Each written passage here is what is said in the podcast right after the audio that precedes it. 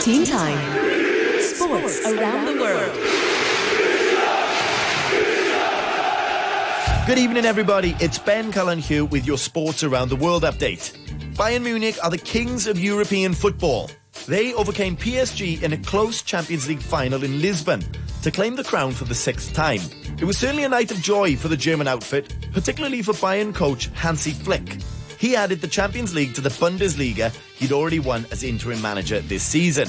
On the flip side, it was a night of agony for PSG's two attacking superstars, Neymar and Mbappe. Both failed to produce their best and found themselves frustrated when they had the best of the first half chances. Legendary Barcelona forward Lionel Messi has asked to leave the club this summer. The Argentinian sent a fax to the club on Tuesday saying he wishes to exercise a clause in his contract, allowing him to leave for free with immediate effect. A legal battle is now set to begin between the club and Messi as the clause stated he needed to inform them before 10th of June. That date has of course now passed, so Barca believe the clause has expired. But Messi and his team feel it should be extended to cover the prolonged season. My question is, who else is sending fax in 2020? The US Open is just around the corner, and players have been ramping up their preparations at the Western and Southern Open. But two disappointing stars include Andy Murray and Serena Williams after being knocked out early. Murray was knocked out in his last 16 bout and said afterwards, I was really not happy with that at all. I have a much higher standard than that. Not good enough tonight. Serena Williams had similar things to say after being knocked out in the third round. There really is no excuses, to be honest. The US Open is set to begin on August 31st. When fans tuned in as the NBA season resumed at Disney World, they were watching a game with a different feel. Jerseys normally containing well-known surnames, prized products sold to fans around the world, instead carried activist slogans. Justice Now, See Us, Hear Us, Respect Us, Love Us. Black Lives Matter, and as a result of the shooting of Jacob Blake, the NBA playoffs are currently on hold. NBA teams in the playoffs have decided to stop participating in protest. It started on Wednesday when the Milwaukee Bucks decided to not take the court for Game 5 of their first round series against the Orlando Magic. Since then, more teams and players have decided to protest as well, thus halting the playoffs. It's fairly unclear at this point when the playoffs will resume and how the NBA will deal with this. And finally, Usain Bolt, the world's fastest man, has tested positive for coronavirus. He posted a video on social media explaining his situation and assuring everyone that he's currently asymptomatic. One thing that Bolt didn't discuss in the video was his big birthday bash just a few days before, the day he turned 34.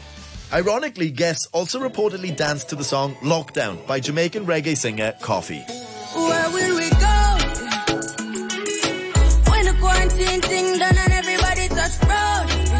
Switch our attention to the MMA world as we speak to UFC Academy athlete Ramona Pascual. Ramona was born here in Hong Kong but has been training out of the UFC Performance Institute in Shanghai for over a year now. Due to coronavirus, Ramona is back in Hong Kong and she joins us here via Zoom. Thank you for joining us today, Ramona. Thank you for having me. Before we delve into your journey, we're going to do a quick fire round to let the listeners cast judgment on you before we start. So answer quickly. Are you ready? Okay, okay, go. All right. Female favorite fighter of all time. Rose Namajunas, Very good. Favorite active male fighter. uh, Max Holloway. What is your PB back squat? I think 100 kilos. Very good. What is your favorite thing to eat post fight camp? Oh, um, steak. Steak. no, that's kind of lame, but it is what it is. That's good. And what is your favorite sport outside of MMA? Um, basketball? Okay. Do you have a favorite team? No. But fan. I used to play basketball in high school, so, you know, I always find it entertaining. Perfect. Perfect. So can you give the listeners a rundown of who you are and what you do, please? Okay, my name is Ramona Pascual.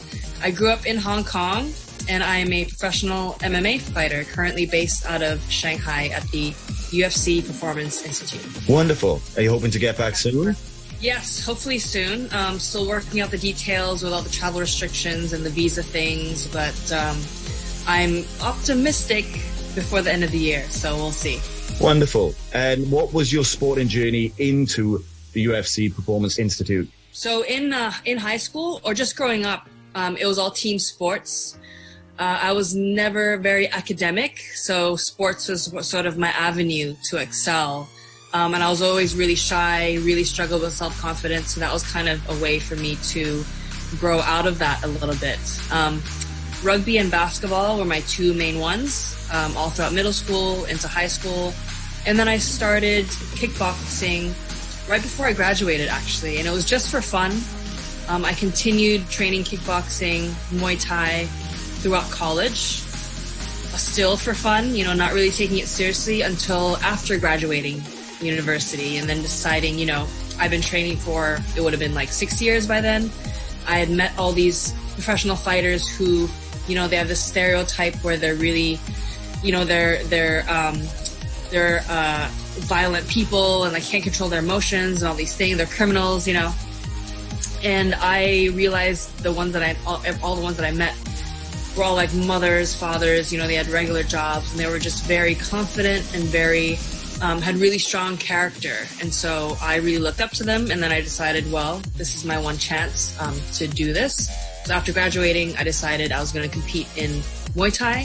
So I did that for a year. I traveled to Thailand. I competed a little bit here in Hong Kong locally.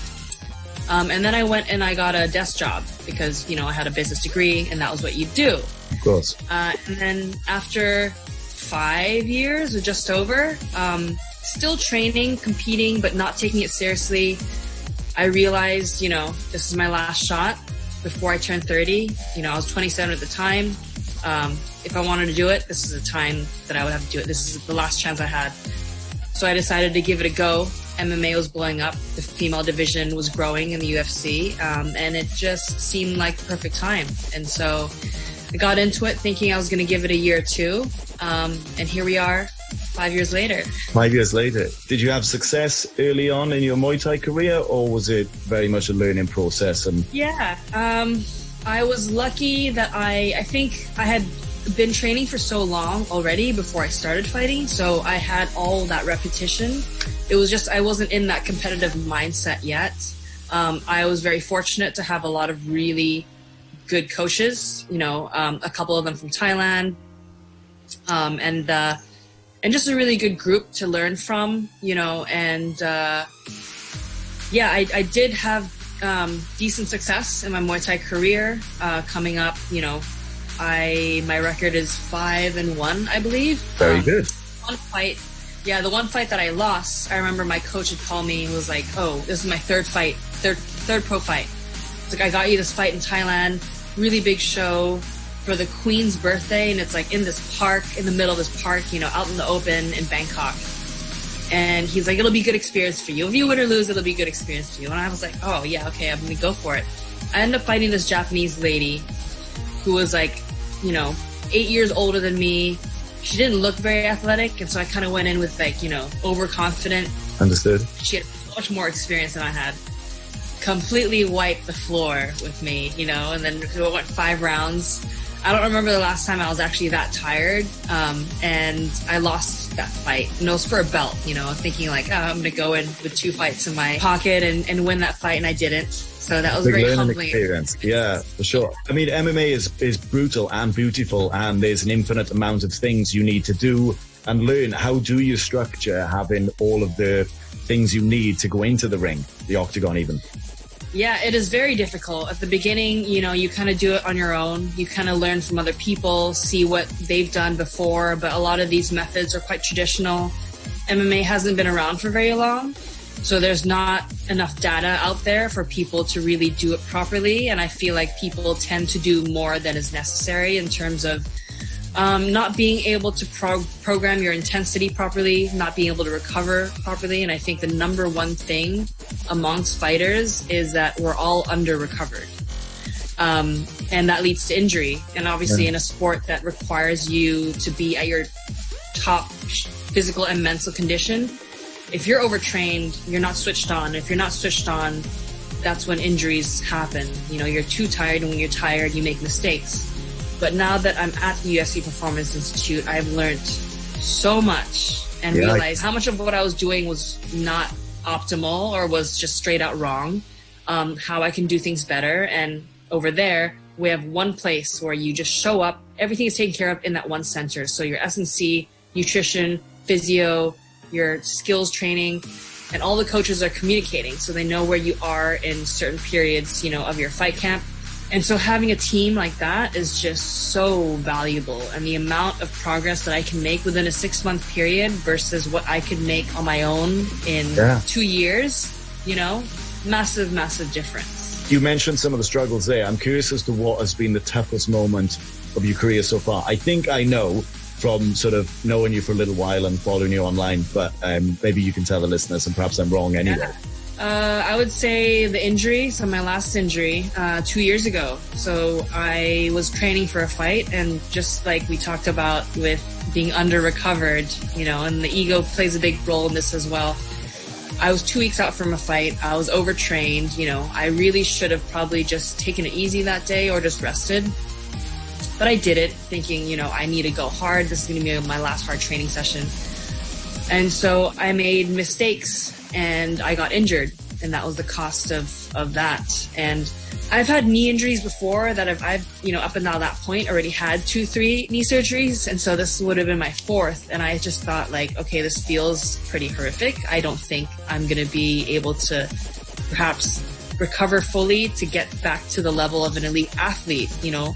And so I was dealing with the idea of maybe this is it, you know, this is the rest of you know, I just, my career's ended. And so that was the really big struggle. But even after I'd realized, okay, I can actually come back, this is actually pretty straightforward, I can get this knee fixed. Um, just that struggle of being on this high and reaching this athletic peak of like where you thought what you thought was your best and then all of a sudden in like an instant just being back down to even below what an average human is capable of for me i feel like there are certain certain circumstances such as this injury that have kind of toughened me up to condition me to then handle a career in cage fighting so even though it sucked and even though it was really painful ultimately it made me into the stronger person that I, I am today. Absolutely. Well, congratulations on making it back to where you are and now being part of the UFC Academy. That's some recovery. Well done. Thank you. I'm Ben Cullen, and that's all from me this week. Thankfully, coronavirus cases have continued to trend in the right direction. And as of today, we are allowed to exercise without masks. Yes! Get outside and be active, everyone.